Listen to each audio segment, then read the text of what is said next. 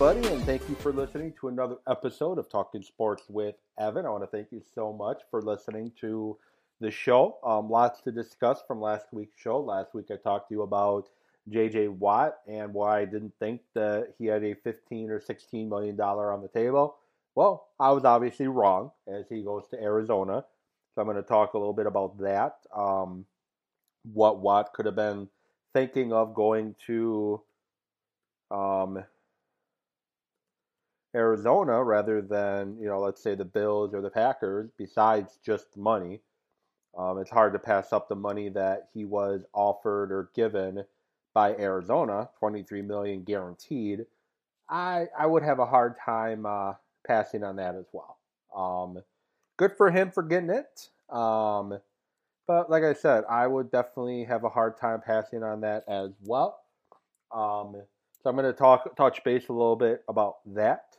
I'm going to talk about the Milwaukee Brewers quite a bit. So I was going to record this show yesterday. However, I decided last minute, nah, I'll wait till Thursday. Um, didn't sleep the best the night before or last night. Didn't sleep the best. Up early. Um, just figure I, you know, just take it easy and I'll record on Thursday. Well, I'm actually quite glad I did because the Brewers went and made a move. Um, they went and made a move overnight, and they now have a fourth outfielder in Jackie Bradley Jr., former Gold Glove winning center fielder. So I'm going to talk about what that means for Milwaukee and what it could mean for the outfield.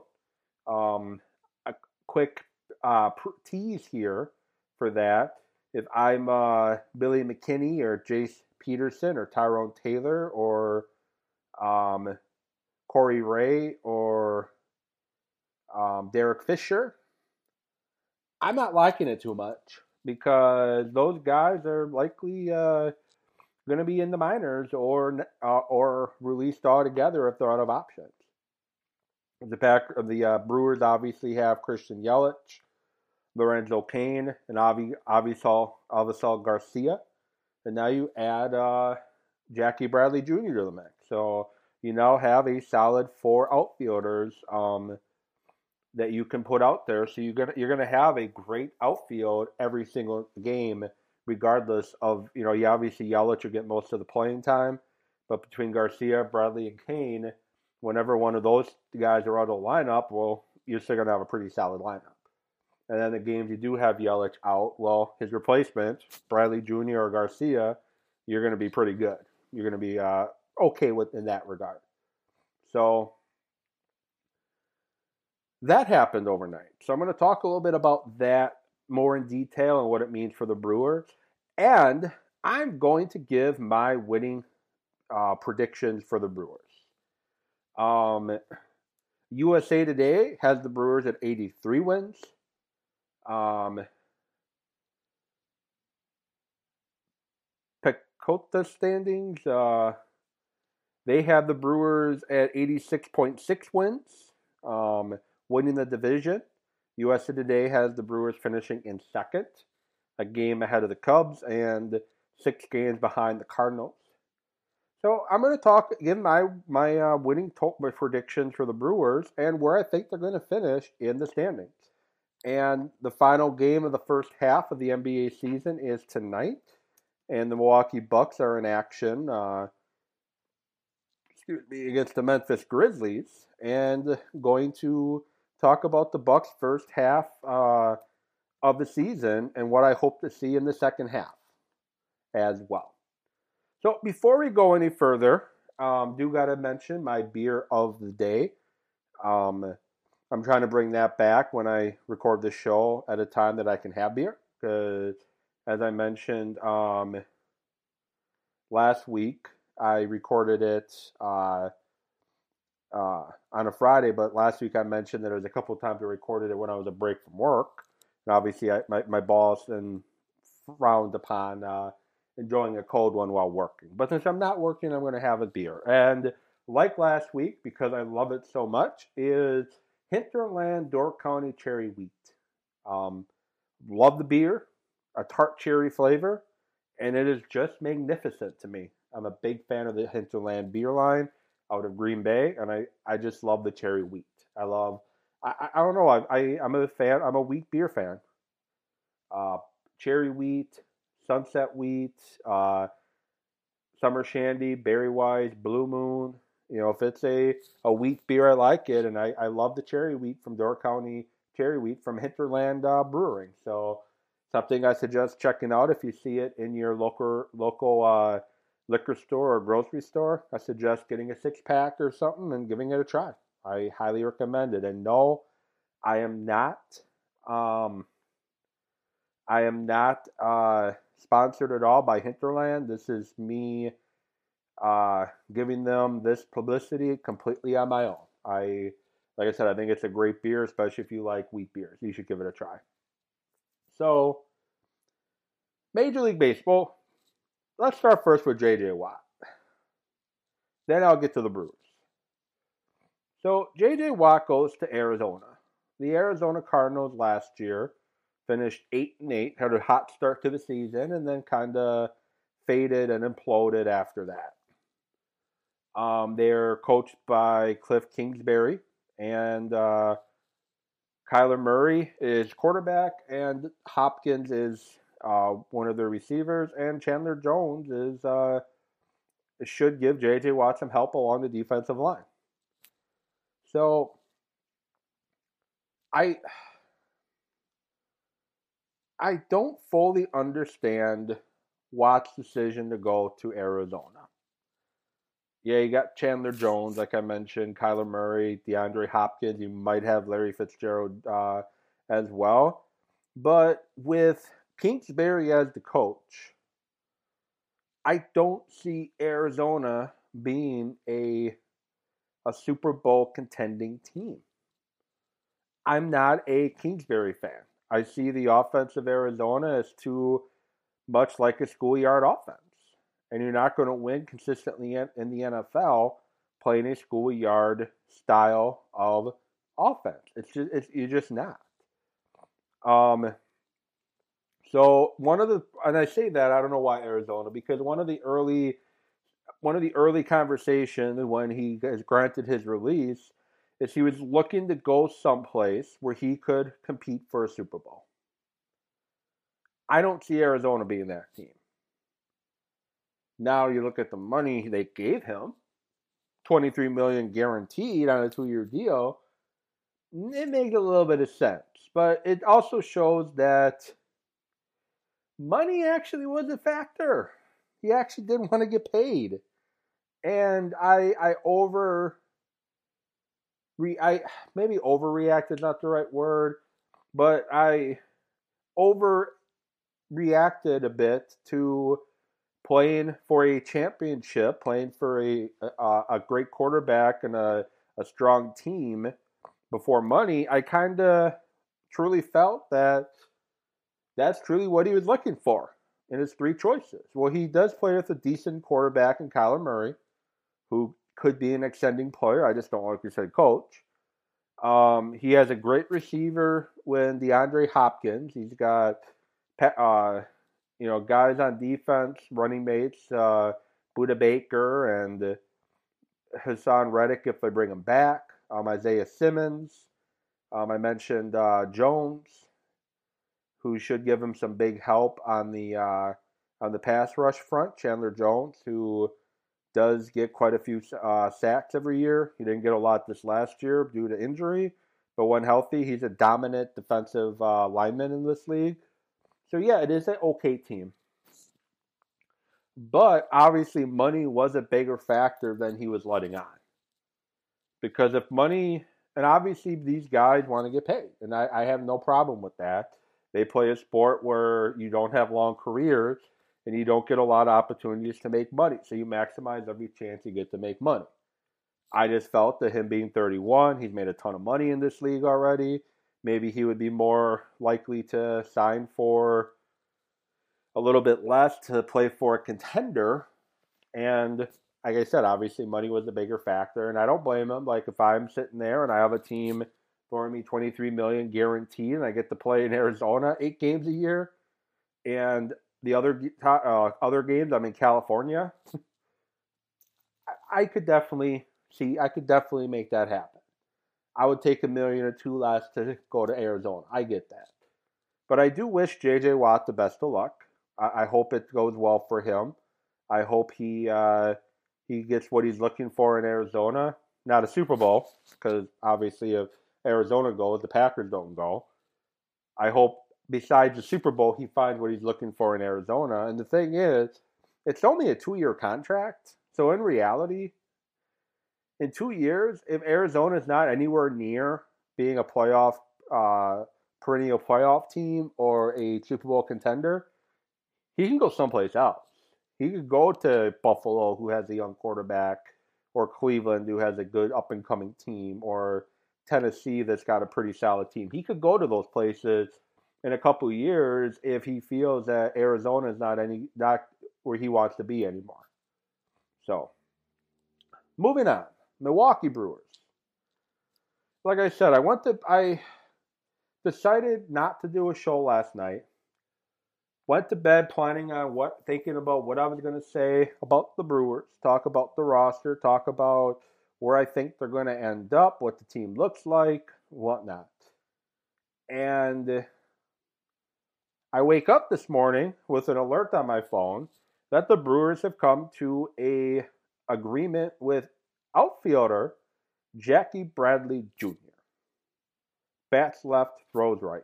5'10, 196 pound outfielder. I guess I'll call him for the purpose of this show because I'll get into that in a minute. He he he's mostly a center fielder. That's where he won his uh, his Gold Glove. He is a World Series champion. He's an ALCS MVP and a one time All Star. He joins a deep outfield with Lorenzo Cain and Garcia and Yelich. Um, so, where does he fit? Where does he fit? Like, he's joining a loaded outfielder. Well, in reality, think back a couple years.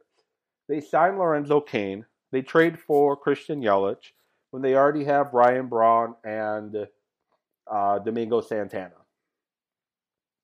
They made it work. Domingo Santana became a fourth outfielder, did a pretty decent job, especially after coming back from AAA. Um, and they made it work. And then they moved him the following year for Ben Gamel, who could play all three spots in a pinch. And he was a reliable guy. Nothing special about Gamel at all, but he busted his butt and he did the best he could um, and he could fill in nicely at one of the three outfield spots. Well, now you get Jackie Bradley Jr., who isn't going to just fit in nicely with any of these outfield spots. He's a gold glover. He's got a strong arm. He can he can uh, get after the baseball when it when he uh, you know when it's hitting the air. You know, according to baseballreference.com, his 2021 projections, he's at 18 home runs, 61 RBIs, and a 237 batting average, which is right around his career average. His career batting average is 239. Um, OP, OP on base percentage 321, slugging 412, OPS 732, slugging uh, OP on base percentage 324, slugging 4, 4, 413. OPS 732. So they're not projecting him too far off his uh, career average. Now, the home runs, he may not get enough at bats to get 18 home runs. They're projecting him at 550 plate appearances, 482 at bats, and he averages, uh, for his career, he has 2,899 at bats. And most seasons, he's gotten um, five, um, six, 500, 600 at bat, 600 being his career high. Played 156 games that year. He's probably not going to get that many at bats, depending on what they do with Garcia and Cain and whatnot.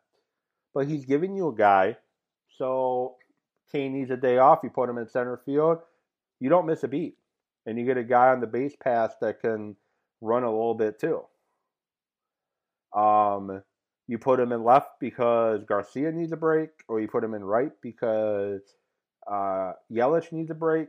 Guess what? You're not on the defensive side or left. Yelich needs a break. Right, Garcia needs a break.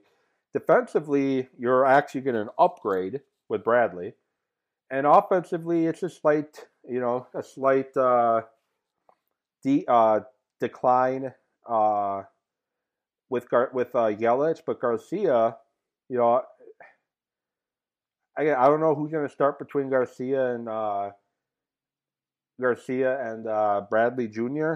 Um, but uh, Garcia is a career 284 hitter, um, averaging about 16 home runs. So, well, career has 16 home runs. I'm sorry.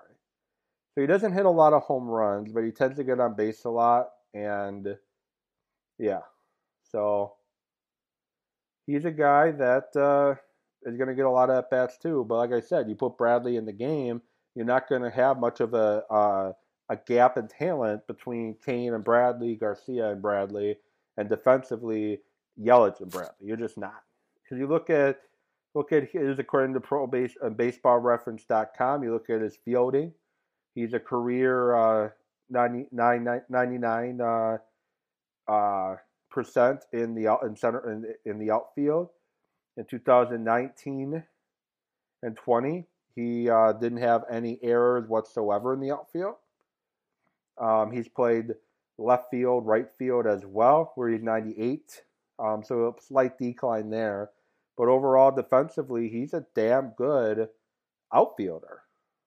He, he he's a damn good outfielder, and he definitely gives you uh, a great glove back there. They can chase a lot of things down, um, throw people out. Um, and whatnot. So I like it. I like the move. I think it's a smart move. I think it puts the Brewers even more in position to win the division. Now make make uh, make it further than that in the playoffs. I don't know. Kind of depends on how things fall. But they definitely, with the addition of Kolten Wong, so now you have Narvaez, who played really strong defense last year who, if he gets his bat back even a little bit, is going to be a big help. Um, but he played extremely well with the bat. I mean, with the glove. I'm sorry. Kolten Wong, who's a former Gold Glove second baseman. Orlando Arcia, who is has a Gold Glove caliber glove when he's focused.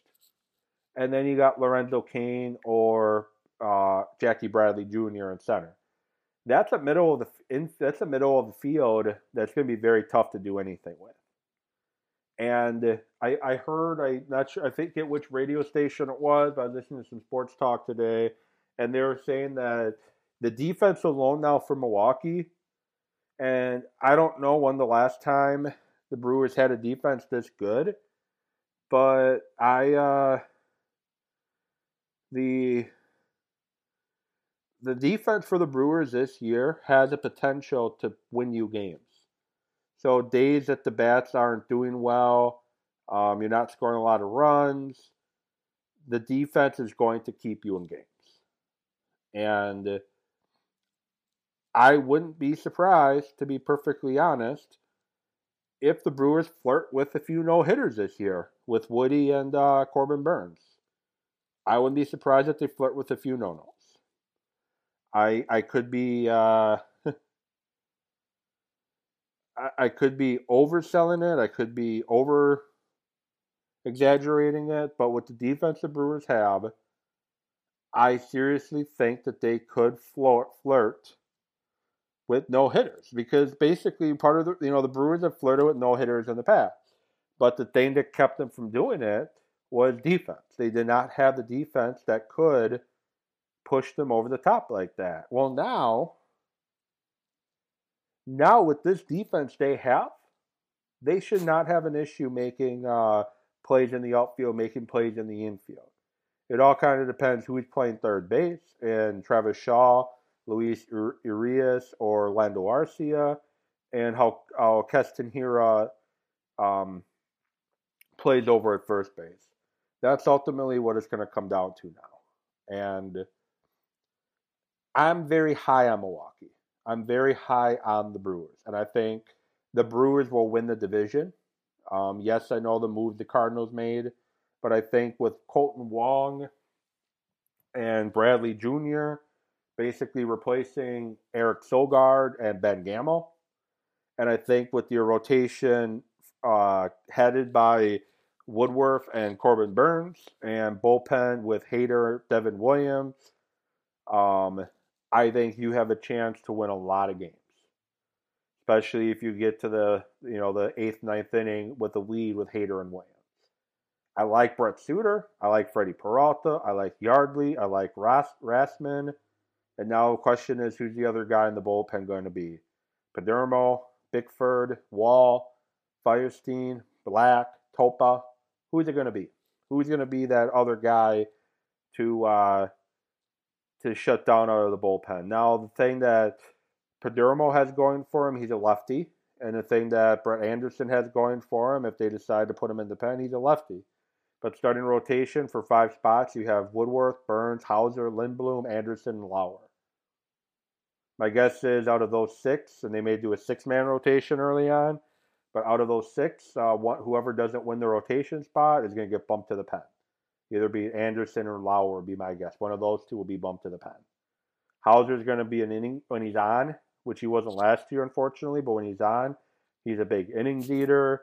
Lindblom didn't play too great last year in his first year back in the big leagues after being overseas. Maybe he plays better this year. And Anderson, he pitched some good ones last year. So I think the Brewers would be at about 89 wins. 89, 90 wins. That's what I think they do. I think they win 89 or 90. I think it's enough for the division win. I think the Cardinals finish second with 87 wins, and Cubs finished third um, with 83 wins. That's how I think the NL Central comes through. So, what are your thoughts on the NL Central? Who wins it? Or do you agree with me or disagree with me? And how many wins do you have Milwaukee winning? Like I said, I have them at 89 or 90, um, assuming they play all 162, with the Cardinals at 88 wins and the Cubs at 83.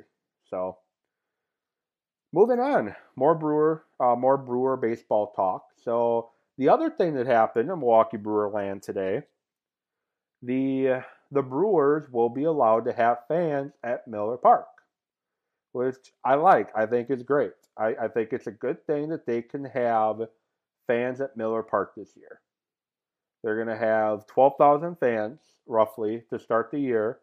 That could grow. Um, that, that could grow um, as the season progresses, depending how COVID goes.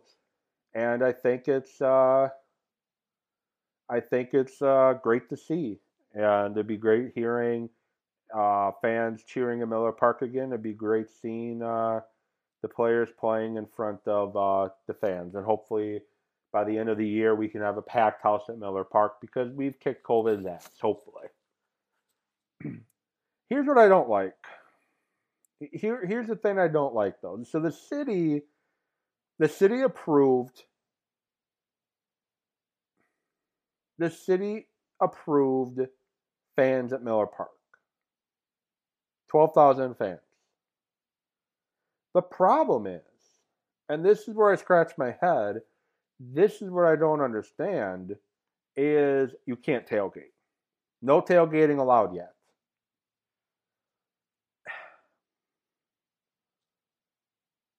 The problem I have with that, so we've seen outdoor sporting events played with no major breakouts. Um, football did it. Packers locally here by me, they had about 10,000 fans ish roughly by the playoffs. Um, the, the Super Bowl had 20,000 fans. Uh, we've had fans at sporting events and we've not had major breakouts yet or at all. Tailgating is outdoor. And so Miller Park parking lot can park pretty much a full house. So 40,000 seat stadium, pretty much damn near what you could probably park there. Obviously, people drive together, carpool, whatever. Um, but there's basically what I'm saying is the parking lot at Miller Park is very big. You're allowing 12,000 fans. you have enough space in that parking lot to spread people out that you can tailgate. Have every other stall or three stalls between each car, whatever you need to do. And then just have rules for tailgating be you must stay with your group. You can't go to other groups for tailgating. You have to stay with your group, or you cannot have more than six people in your party. See, most pe- most of the time, and I can't speak for everybody. Most of the time, when I go to Brewer games, I go with people that I know really well. I'm close with. I and I know they pretty much are on the same wavelength as I am for the most part on this issue. So if we go to a game, we're not taking the necessary risks and putting ourselves in position to potentially catch COVID. We wear masks. Um, so the you're outside. You're with people that you know and you can social distance pretty easy in a parking lot of a stadium that seats 40,000 people, only allowing 12,000. I dislike the idea of no tailgating.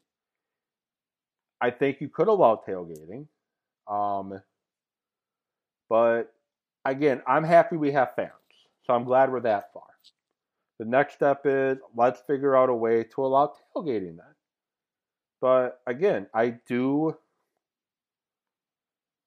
I do like the fact that we have fans.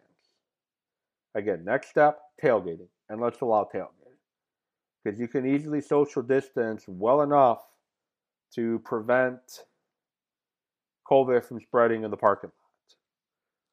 I guess the question I have is let's say I go with four people on my car and we decide to stay in my car when we park and throw back a couple beers before walking in. Um, are they going to allow that? Or are they going to say you got to go in the stadium, you got to leave? Who knows? So,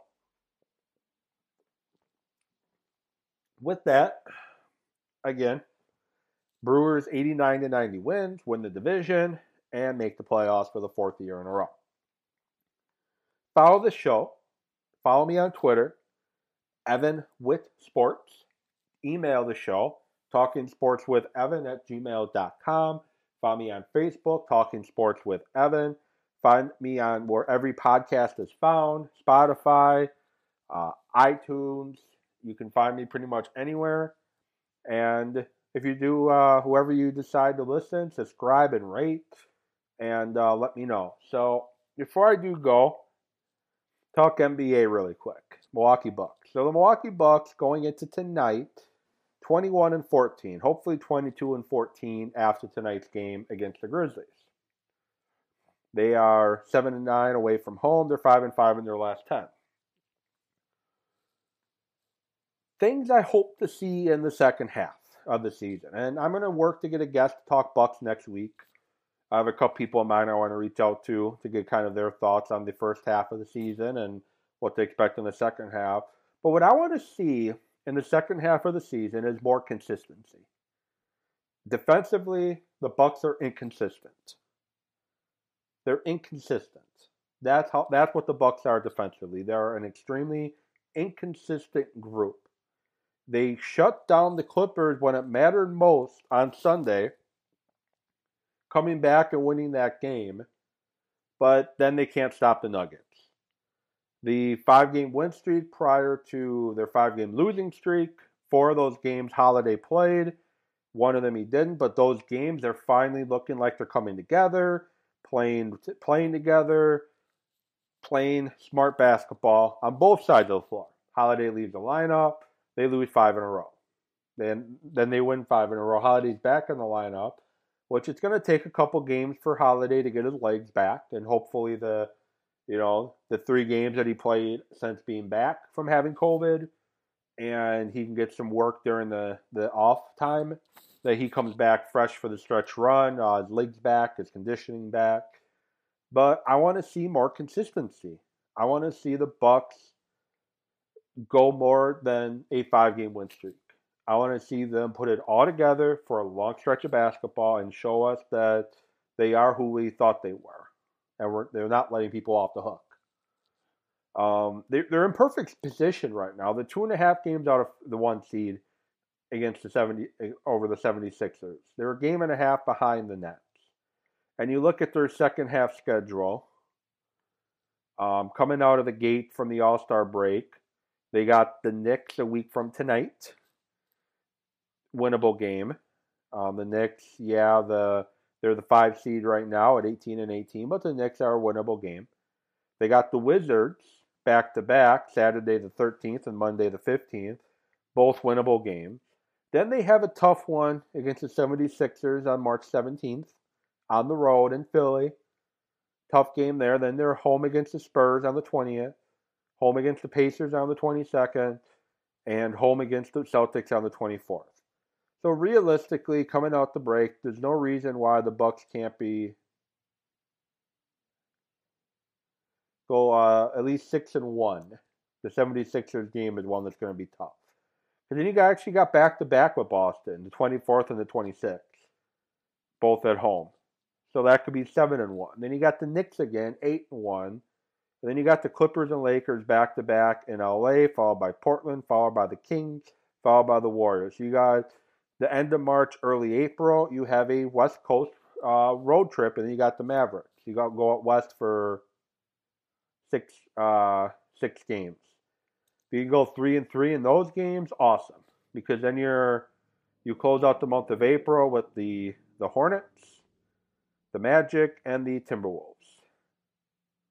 Sorry, not closing out. That's what you have after your West Coast trip. Then you got the Hawks, the Grizzlies, the Suns. Three more games you can easily win. So, you know, the Bucks play the 76ers three times in the second half of the season? Yeah, three times in the second half of the season. They play the Nets twice. I, I, I see. Uh, they play the Nets twice and the 76ers three times. So the Bucks are more than in position to challenge for the one seed or at least the two seed. But like I said, I need to see. I want to see better consistency from the Bucks. That's what I want to see. I want to see the Bucks play better, more consistently on both ends of the floor. As I said, defensively, they're not a horrible defensive team. I know some people are going to hear that and fall out of their chair laughing, but they're not a horrible defensive team. They're not a great defensive team either. They, they, they play stretches where they're really good, and then they play stretches where they're really bad. They got to play more consistently on the good side. That's what I need to see. So, Thank you so much for listening to Talking Sports with Evan. I appreciate it. I want to get your thoughts. Uh, subscribe and rate the show. Um, let me know what you think. Follow me on Twitter at Evan Witt Sports and uh, interact with me. And uh, hope you all enjoy the rest of the week. Hope you have a great weekend. And I will get back at you next week with another episode of Talking Sports with Evan. Have a good one, everybody.